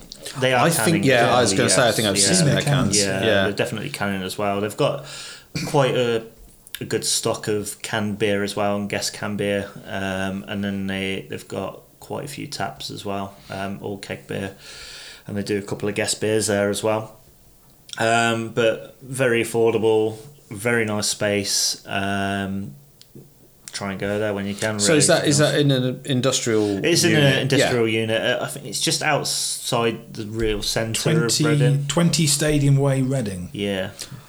is where it is. So yeah, you could get the train to Reading and get to there. Mm. Get a then. taxi there. It's Yeah, probably yeah. be easier to be honest. So with. trains from Leamington go to Reading. Just saying. Hashtag Yeah. just saying. For And future well, reference. Well, the thing is, um, I think they're one of the the first main kind of craft breweries in Reading. I think Yeah. there's a couple of quite traditional ones based on the outskirts. So it, it's quite new for Reading to like as an area to have that. yeah. Whereas you got um, about half an hour drive. Um, you got um, Fletchamstead, which has got elusive. Finchamstead? Fletchamstead, sorry. Fletchamstead, not you're thinking of Fletchamstead yeah, Highway. yeah, yeah, yeah, yeah. Sorry. Yeah. Uh, yeah. and Siren, isn't it? Yeah, Siren and Elusive are there. So Yeah. we actually went to Siren after that. Um, Segway. Actually, Yeah. yeah, at this point, I was tired. Everyone was getting drunk. well, I say everyone was getting drunk. Uh, We, we left it so there was enough driving in between each place that we went to, so th- there was no one really overdoing it with the beers, Yeah. and we made Yeah. sure that was like enough water in the car and drinks in the Yeah. car and that as well. So by the time we got to the next place, they were quite refreshed. Yeah. Um, and then we went to Siren, and to be honest with you, that that that was the first time they kind of really got to me that I couldn't drink. So I was drinking like non-alcoholic beers. Mm. Yeah. Um, and I had dou- diet coke, so I, I was I was quite surprised at at the fact that there was quite a range of non-alcoholic beers at each tap room. Like, Yeah. they made it for designated drivers. A lot of them, like Double Barrel, was quite good. Um, uh, what else? Um, Wild Weather, I got a nice. So guess non-alcoholic beers or Yeah, guess guess non-alcoholic beers as well. kombucha and Yeah. sort of Yeah, stuff Craft like that. soda. Yeah, because I, I, Big to be- drop or whatever. Big drop. yeah, big. I had a lot of big drop, and I had um, found out that I really enjoyed a beer called Lucky Saint, which is a non-alcoholic lager, which is really really nice as well. That's pretty tough to do, isn't it? A Yeah. good non alcoholic lager. It tastes really really good actually. Yeah? Oh. yeah. Um, but I got just fed up of Diet Coke. To be Yeah. honest with you, it's, it's just gassy and Yeah. horrible. Well, Yeah. it also gets really cloying after a while, doesn't it? Like you said, Yeah, I it's just wanted all- to change it up, and I didn't Yeah. want to fan- didn't fancy drinking water and like, Yeah. coffee all day and getting wired. yeah. So It'll uh, help with the drive back home, but Yeah, yeah, yeah. equally, it's like then wouldn't help with the sleep, then uh, it? You know? yeah, so so we've kind of done the whole um, variety of tap rooms. We've gone from traditional, small, big, um, to new. Then went to Siren, which were quite well established. I'd love to Quite go to their tap room, well-established. actually. What, Yeah. what was the setup there like? Um, yeah. The tap room itself was quite small. Oh, okay. Um, they've got a nice big outdoor area where they're doing food. Yeah. Um, plenty of taps. Staff were really, really friendly in there. They've got a little merch area where you can buy a couple of beanies and a couple of bottles. Um, they've got all their all their beers in bottle um, in a couple of fridges. But as soon as I turned up, I, I looked at what's on tap. They, they had a lot of like imperial stouts, and they got their, Right. their core range and that as well. All quite a lot of stuff that I've never really seen before. yeah. So I looked at it. I was like, oh, "You got, you got a diet coke that I can have, please." And it just looked at me, and went, "Yeah, we got a diet coke," and I just seen it in my face that I Yeah. like, Yeah. like, kind of things. And, ev- and everyone else after like was all, ordering like all their, their double IPAs Yeah. and well, not double IPAs, but the, No, the no, but- imperial stouts and Yeah. stuff like that, all the big beers. And I was like, "Oh, I'm really, really gutted. I can't drink any of this." Yeah. So I managed to. Luckily, every single tap room that I went to um, did takeaway. So Managed so to get a Grab cou- some good stuff, yeah. yeah. from a lot of them. So did that one, um, and then my probably favourite of of the day actually um, went to a place called Tap Social in Oxford. Yeah. Right now, I've heard about these guys because I'm not going to steal your thunder. no, Actually, go ahead. Um, we- well, actually, we're going to come on to this in the news, so I'll leave it for now. But they're a, a s- a very special setup, aren't they? Yes, they are. Right. Over to you. Okay. Um, basically, they they employ or um, hire in people that have just got out of prison um, Yeah. and help them kind of contribute back in. Well, Rehabilitate. rehabilitate Yeah. back into life. So. Um, they they teach them how to brew and they, they get them to work behind the bar and um, yeah just basically help them on their way really um, and that that was the kind of aspect that I was going for with with with all the different tap rooms. We wanted to make sure that um, the ethos behind each tap room was a little bit different, so people kind of understood really where the beer come from and where the passion of the beer come from Yeah. um, and what people actually did in the brewery. Um, the beers from the tap were really good, f- from what people were telling me. yeah. Um, I, I had uh, the big drop ale ale there, um, Yeah. which was really nice actually. Um, everyone was really really friendly behind the bar. The actual space itself was quite big. They got a nice mezzanine floor above the brewery, um, full of kind of rugs and comfy sofas everywhere. They had a So jazz. this is uh, outskirts of Oxford, is yeah, it? yeah, Oh, pretty okay. much. Yeah. Um, and then they had a nice jazz band playing downstairs. It was just like really funky. Um, they had food outside. We, we pretty much turned up about uh, n- half nine, ten Oh, at wow. night. Um, and they closed about 11, half 11. And at this point, um, all our partners and wives were just like, Yeah, you can come back as late as you want now. It's just, it's, it's just yeah. like you don't have to rush back. So, Yeah. so we had like a nice chilled couple of hours there before they closed, and I was like getting a bit tired. And I was like, oh no, I've got like two and a half hours to drive back to Coventry, and then Yeah. three hours to drop everyone off. Yeah. But um, yeah, ev- everyone kind of got the ethos behind each of the brewers. Everyone kind of understood that they were different. Everyone really enjoyed the beers um, from the actual breweries themselves. Yeah. Direct from them. Everyone took home kind of beers as well. So I think all in all, we all had, all had a pretty good day. Yeah. Yeah, no, it sounds great, great, to yeah. to actually check out all of these places. Really, um, I, I wanted to pick also like breweries that I hadn't actually been to before, Yeah. Yeah. Or, or haven't had much beer from. I, ideally, I probably would have just went to Birmingham and went to a couple of tap rooms in Birmingham, but I've done it's the them. easy People- option, though, isn't it? And, Yeah. and we do that because it is that thing, and and you know, generally speaking, you try and work stuff out around public transport, so nobody Mm. is the designated driver. Um, I'm guessing the places that you went to, if you put your mind to it, you probably could get to by public transport. No. You couldn't. No, Not easily, I take it. no. if So- I if I did it by public transport, I wouldn't have been able to.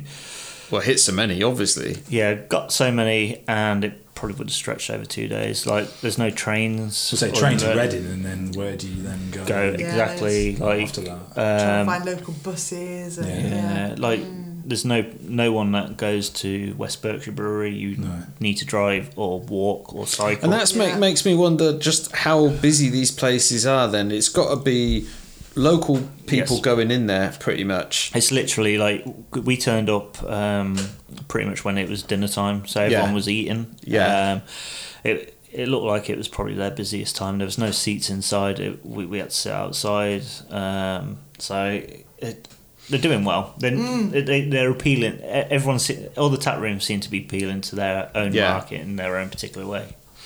But it does hi- exactly highlight two things, doesn't it? It highlights the lack of public transport to get to a lot of these places. Yeah. And like you said, and then also what is what what are the offerings for designated drivers? And Hmm. I know on a previous podcast before now we've, we've mentioned this where Steve Reader, who's been on before, he said exactly the same thing. This what do you have is if you're a driver what what options have you got you've got diet coke after a while you get to the point where you're just like i can't cope with any more Yeah. of this I think it's two cloying things in it, taste," really. You, know, don't it's- want to drink something created by a, a global mega corporation, and also you don't want to create. Uh, you don't want to drink stuff that's like super sweet. yeah Uh, you and, know. and and what is the there is no low or Well, non-alcoholic these things exist, decent but tend to alternative. be like places like London. You go, oh, square root soda, for Yeah. example, yeah. But you're only finding them in the places that's like really hip to what's. Hey, let's let's try and choose our suppliers.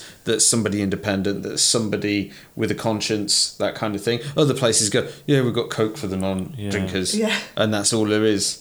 You know? It, it- it's a weird one as well. It's like I, I, I, I understand that point, but at the same time, I think what we did on that that day it was quite an extreme. N no one goes around every weekend to six. tap no, rooms. no, Yeah, that's a lot- something you do for charity or something Yeah. you do. Uh, a, a lot of people probably just go to one or two that's next to each other so maybe they they do have like a half of one beer and, and then that's Yeah, it and then that's um, so but is, is that why you chose down there as well because you looked at all the tap rooms and whatever around there and thought yeah i want to I want these guys to experience that, or Um, Of a all the little- local places to go is like you know, or all the places to go. How come you chose all the way down there? I'm hoping to do with the same people, um, different areas Yeah. around the UK, um, but do it at each at different times. So Yeah, not on consecutive days. yeah, no, no, definitely not. And, and definitely, hopefully, someone else driving next time. But I was gonna say. Yeah, you done your turn. Yeah. but I, I, six tap rooms in one day is absolutely a massive task. I, Yeah. I kind Oh, of yeah, thought yeah. that was way too much. So maybe next time I'll probably think because we've kind of aimed south middle, like of UK, probably go southwest next time and kind of do a clockwise kind of motion and come back round. So Yeah. Yeah. That sounds like uh, sounds good. like a good thing. Yeah. Yeah. Okay, well, it it appears that we've drunk all That of did not this last uh, long. wild weather beyond Yeah. Obsidian. Uh, Final thoughts on the beer? As it got warmer, I found it less alcoholic, and so I was, but I still wasn't getting blueberry on it. Amazing, uh, amazing. I was just totally the opposite. I was getting all blueberry and just It massive drinkability for A blueberry just punched me in the face. you know, that's what it was to me. You know, Hey Simon, yeah, yeah. it didn't say that on the tasting note. So But No, it was supposed to lick your face, Yeah. Oh. not punch you in the face. well, you know, I'm not that likable. Um, so yeah, I think it's time we had another beer. Actually, Absolutely, yeah. okay, okay, we got another beer in front of us. It's another dark one. Uh, what is it? it's from the cellar, aka the the, cellar. cupboard. I feel like it should be creepy music over. Yeah, This is Evil Twin Brewing, glazed imperial donut break, wow. 2016. Straight from the crypt. I'll carry on. I'm going to stop doing that shit. Yeah. Uh, did Imperial Biscotti break? on. Did Imperial Biscotti break also make your sugar levels rise and the bittersweet flavours of coffee, almonds, and chocolate very sentimental? Well, now we topped it off with insane amounts of donuts. This all time American favourite is making its way back into the spotlight, and we at Evil Twin Brewing are not letting a tasty trend pass pass us by without making taking it to the next level. Drink it with great gusto. Forza Donuts. My only question is, how can they take it to the next level above this level? It's 11.5%. It's near Imper- Imperial For a minute, Porter. Carl, I didn't think you had a glass of it there. You were holding the glass. So I'm Oh just no, I always- haven't. I haven't. You, you just sort of said, "Oh no, no, I, d- I don't want to drink this beer." So it, it, it, I mean, to give the, the listeners a bit of a Um, Yeah. glimpse, it poured out like treacle, Yeah. like motor oil, as we said Mm. earlier. Um, it's super thick. It's probably slightly faded. I don't think I've ever had any of the uh, of this particular range. So this is a range of, of like impy stouts, isn't it? Um, I I think this is a lot more uh, has a lot more viscosity. viscosity. yeah. Oh, that was a tricky word to say after you've had a few of these. Yeah. Um, than the uh, Beyond Obsidian. It seems to be turning the glass a lot darker than the last one. Um, I've just I'm- managed to scrub the glasses clean from the oh, Yeah. obsidian, and now I'm, I'm, I'm gonna- really worried what it's going to be doing to my body. but oh, it's it's good. It's alcoholic molasses, isn't it? It's, Although- whoa, this is crazy Very beer. sweet. For me, so this is 11%, 11 and a half. 11 and a half, and the obsidian was 10. Yeah. I was getting so much more alcohol burn off the obsidian than I am off Really? this. Really? Yeah. Wow. Oh, Wow. So if, again, Yeah, but blind- equally, you couldn't detect any blueberries in it. So I'm not quite sure how we so value your blind opinion. tasting, I would have put this as a lower strength than the obsidian, which is really It's a shame Your- we your didn't do- glass is we didn't faulty do a again. food pairing- my glass is Yeah. faulty again. Yeah, A f- what a food pairing food with pairing with some donuts. Yeah. yeah What with both of them? yeah I mean, I mean, I'm not- Blueberry muffins with the blueberry. Oh, Yeah. And then That's- donuts with this one would have been quite Oh, cool. there's our beer matching evening uh, for the future sorted. So what year is this um, then? 2016. Okay, so it's had what year are we in now? 2019. I think. 2019. This beer has affected my brain already. Yeah, are you sure it's just Uh, this beer? definitely. It's it's just not. this beer. It's not the all nighter that you poured last night and uh, starting at one o'clock. to the- I'm, I'm fresh as a daisy. How dare? you. Fresh as a daisy cutter. Um, Yeah. well so- done. Well done. Um, this is quite an amazing beer. It, it really is. Um, So, Evil Twin, Mm. Yeah. for those that don't know, is this is McKellar's evil twin brother, isn't it? Jeppy. Is it Jeppy? Yeah, probably Yeppy. Yeppy or Jeppy? Yeah, you want to say Yappy then, don't you? And, then you want to really say dog. Don't, and they really don't get on. I don't think. Apparently not, but I don't know whether it's a media thing where it's all been hyped up or, or whatever. Well, what you need to do is get them on the podcast. and that's all. Yeah, like Yeah. that's easily going to be Mikel, if you're done. listening, Yeah, probably got to stand more chance of having Logan Plant on our podcast. Um, but I'd like to talk to him about Black Country beers. Actually, I think it'd be quite quite What, good. So if you're listening, Yeti? Logan, yeah, that's right. Yeah, tell us all about Black Country beers. Yeah, yeah. Love it. Um, anyway, whilst whilst we Talking about gently- Logan. talking about Logan, Well, we've got a couple of news. Well, there's potentially some sort of, some You sort nearly- of you- news you- you're items. trying to isn't it? segue onto yes. some of the news- I think you're Yes. I'm struggling a trying bit to- because- I'm trying to get move him on, but Yeah. yeah. Well, the, the the first item is nothing to do with no, no. But Logan. the last one is. you Oh, could it get- you is. could- It is. I should read my own notes, shouldn't I? Um, Come on. Right. Okay. How many of these have you had? you drank the whole bottle. you know, Yeah. Come on, Yeah. ad lib with me here, darling. yeah, and, uh, okay. you know, Right. So, first item up is Pellicle Magazine, a new publication from Matt Curtis and Beavertown's Tempers Project brewer Johnny Hamilton. Um, so, it's a new magazine starting up. It's online content initially. Print version is promised uh, for some point in the future, and uh, a podcast also in the pipeline.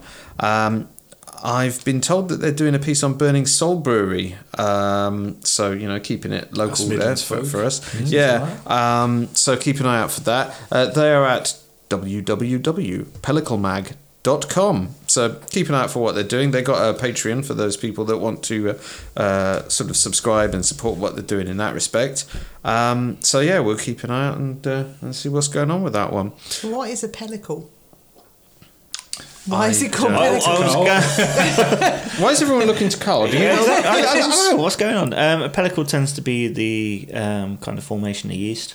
Ah, That's probably going to be the easiest way to describe that. so, like anything that you get from wild yeast and stuff like that, the the kind of foam on top of that, it's called a pellicle. Ah, right. So it's proper niche that is Very- then. yeah. Yeah. Because um, you know, Vicky, you were saying when you saw them tweet something the other day, you were just like, "Oh, pellicle. I don't even know what that is. Yeah. Does, is it anything about beer?" So you kind of got to be in the Well- bubble to get that, well, maybe. really, it's, it's it, it comes through like natural kind of fermentation, really. But so it can involve like uh, cider, Cheese. wine, and cheese and stuff like Right. that. So, so I- I, I get what they're coming at with that angle. Yeah.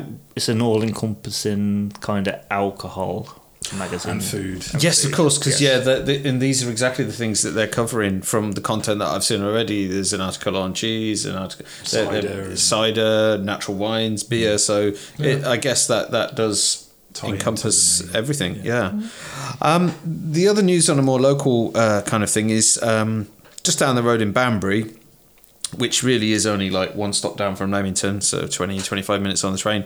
Uh, there's a craft beer bar opened called the Apothecary Apothecary No. Tap. Apothecary. Apothecary.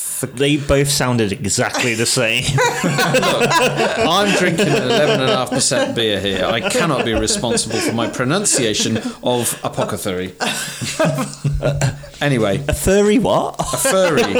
Furry thockery. yeah.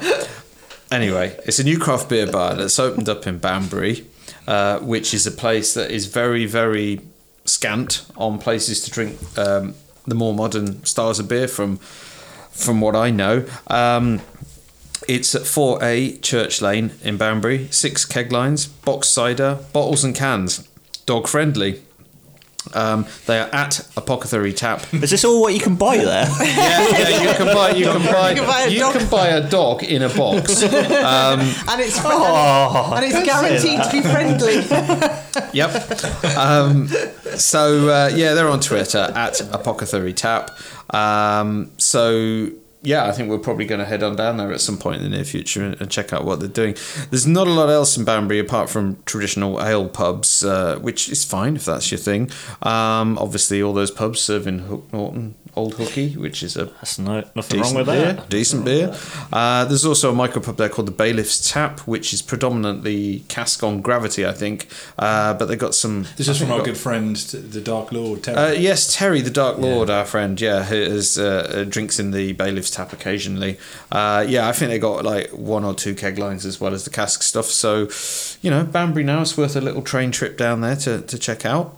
Um, and then finally, uh, Beavertown oh, back to Beaver back to Town. Beaver that's Town. Back to Logan Beaver again. Town. yeah, who've launched Bloody Hell, Hmm. which uh, Bloody hell! Bloody Hell um, is not a annual beer anymore. Now it's part of the core range. Um, And they've dialed it back a little bit. they've dialed it ABV. back a little bit. Uh, has anyone tried it yet? Yes. And do you want to share your thoughts on it? Please. I haven't, I haven't tried it yet, It- and it, it's it's still what it says it is. It's an orange infused IPA, but it's essentially a pale now because it's five and a half percent. Mm. Would that not? Dialed it back from seven point two. Then yeah, Is that still an IPA? They're still it's calling on, it's, it an on, it's, IPA. it's on the border. I mean, there's there's a lot of brewers out there calling Yeah. stuff what they probably shouldn't necessarily be calling them, but it- it's down to the brewery to choose what they decide is right. But from a brewing perspective, it, it, it makes everything quite sensible, really. I mean, by dialing back the ABV, you can and It's more sellable, I guess. And It's more salable, and if you're using the same amount of um, blood oranges in that beer, you're probably going to taste the oranges a lot more. Yes, So- and it did. I did get a lot yeah, more orange. which kind of brings it back to its kind of original when it was in the bottles. The first Yeah. two years that they had it was tasting really, really good. yeah. Um, but then I think due to the size of the kit that they got installed, um, they couldn't kind of quite get the amount of orange flavour into it, so it kind of dialed down again the next couple of years.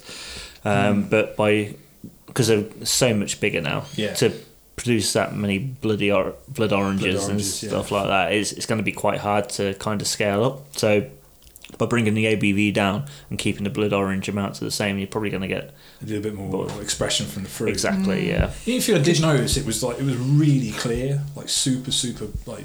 P- yeah. I don't pinpoint. remember it being mega clear It was, before. it was never hazy, but it had a little bit of j- a moderate sort of haze. But now it's Yeah. super, super clear. So I don't know Mm. if that's the kit they're using or if they've dialed back a little bit. It's the on same some- kit, though, they some haven't- hops. Well, they've been contracting brewing elsewhere, so whether or not it was brewed actually at their premises or contract brewed elsewhere, because I know that they're doing Hmm. Somewhere in Gamma Europe, and isn't it? Somewhere Neck Oil. Yeah. Isn't it Uh, Poland or something? No, no, No, it's- Belgium. It's Belgium. Belgium. Uh, I can't remember the brewery now, Yeah. but um, They've been open about that though. I remember hearing Oh, yeah, somewhere about it. definitely, So yeah. it's not like it's a well, secret. they need somewhere to fill the demand. yeah. That's Yeah.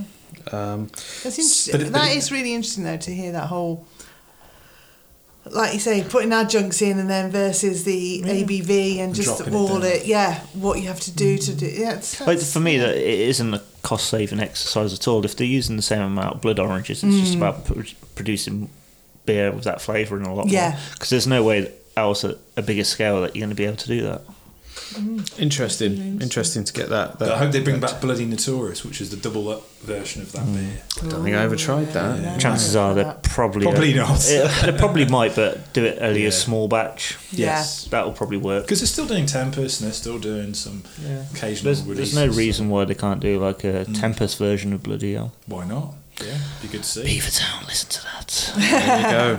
There you go. And they almost, and they, we were saying yesterday as well, they almost, um, well, they had a complaint put against them against the to the Portman Group, didn't they, Neck about oil. their Yeah. labelling, the neck For oil, neck oil, yeah. the labelling and the name of it, and uh, but they came back with a really good um, response as to Well, it was always down to, wasn't it Logan's granddad? Grandad, Used to yeah, have yeah. his- from Just his cold Yeah. job and beer, neck oil. Yeah. Yeah. I'm going down the pub to all my neck, and, and Yeah. Yeah. that's Yeah. what it was referring to. And but I think the original neck oil was kind of.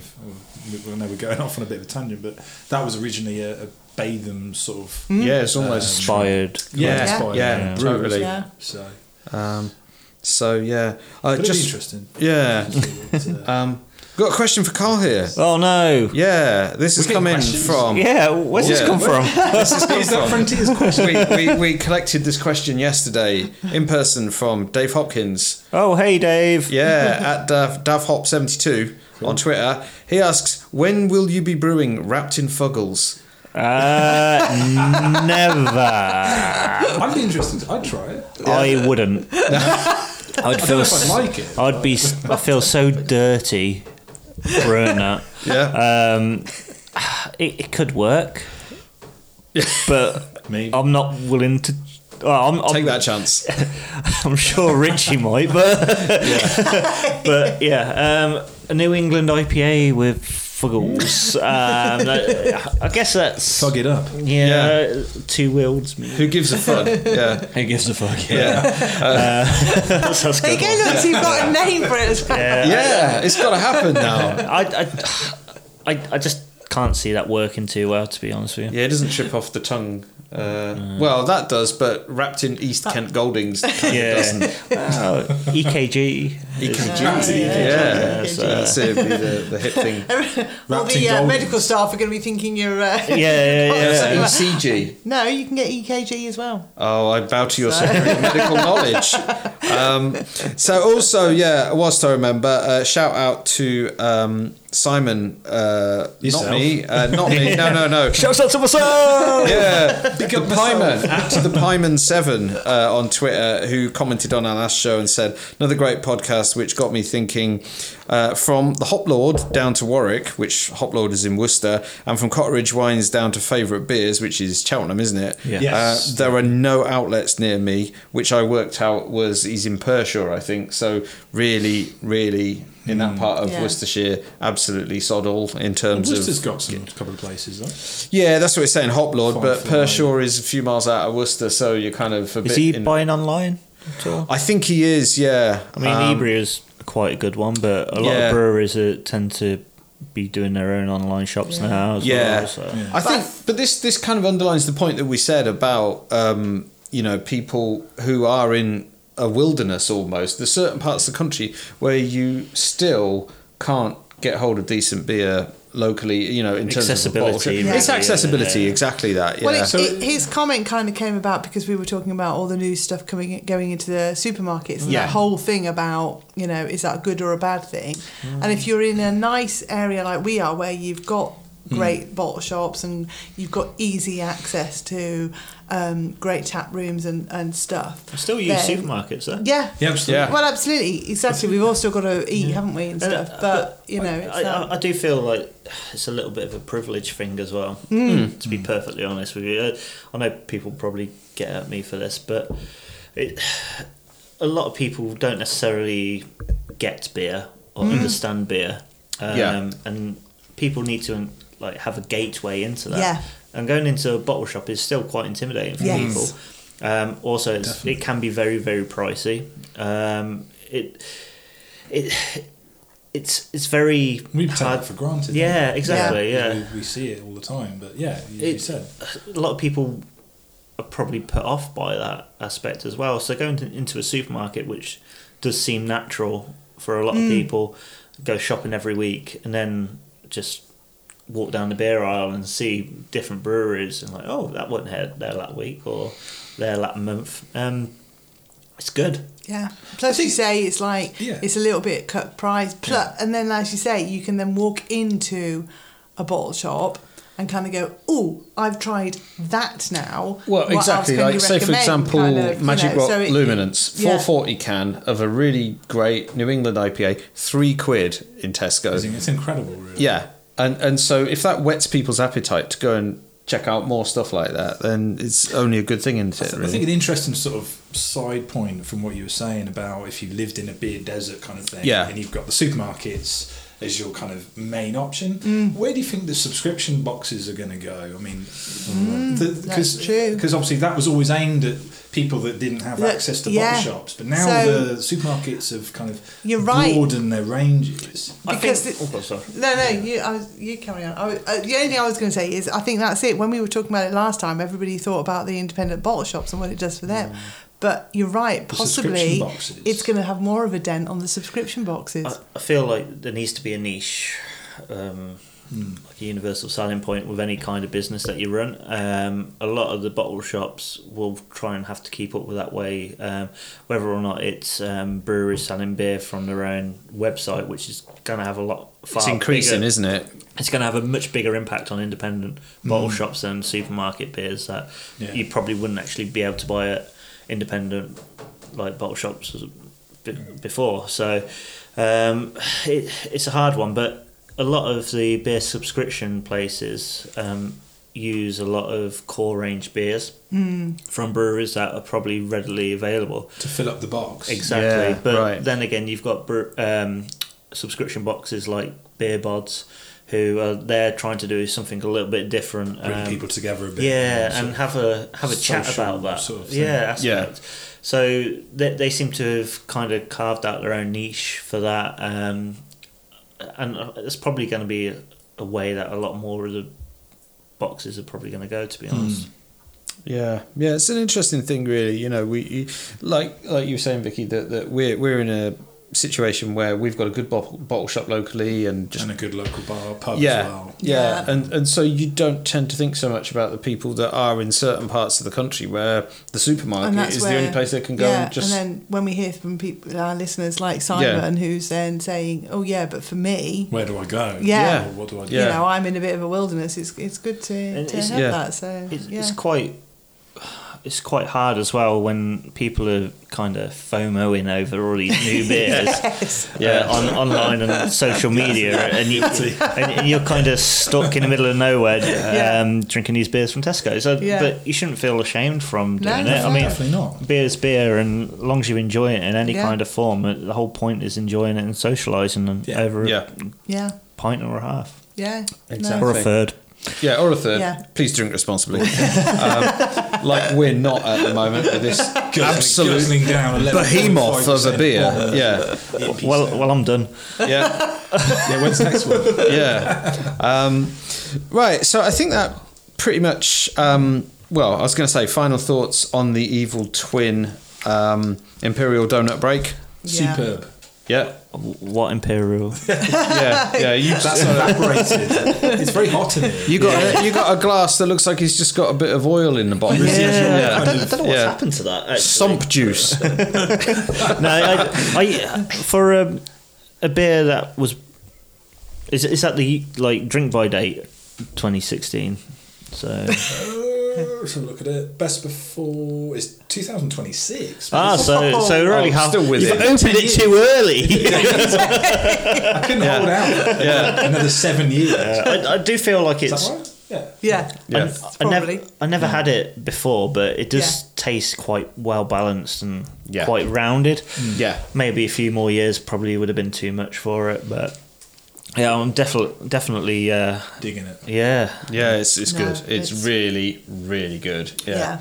So uh, yeah, thumbs up. This evil is what twin. I call one of those dangerous you drink. Dan- see, I can't See. even say it. See, there Definitely you go. that. Definitely that. there you go. Somebody, oh, dangerous you drink. Yeah, yeah, yeah. Drinks. so, so as it says on my show notes here, wrap up.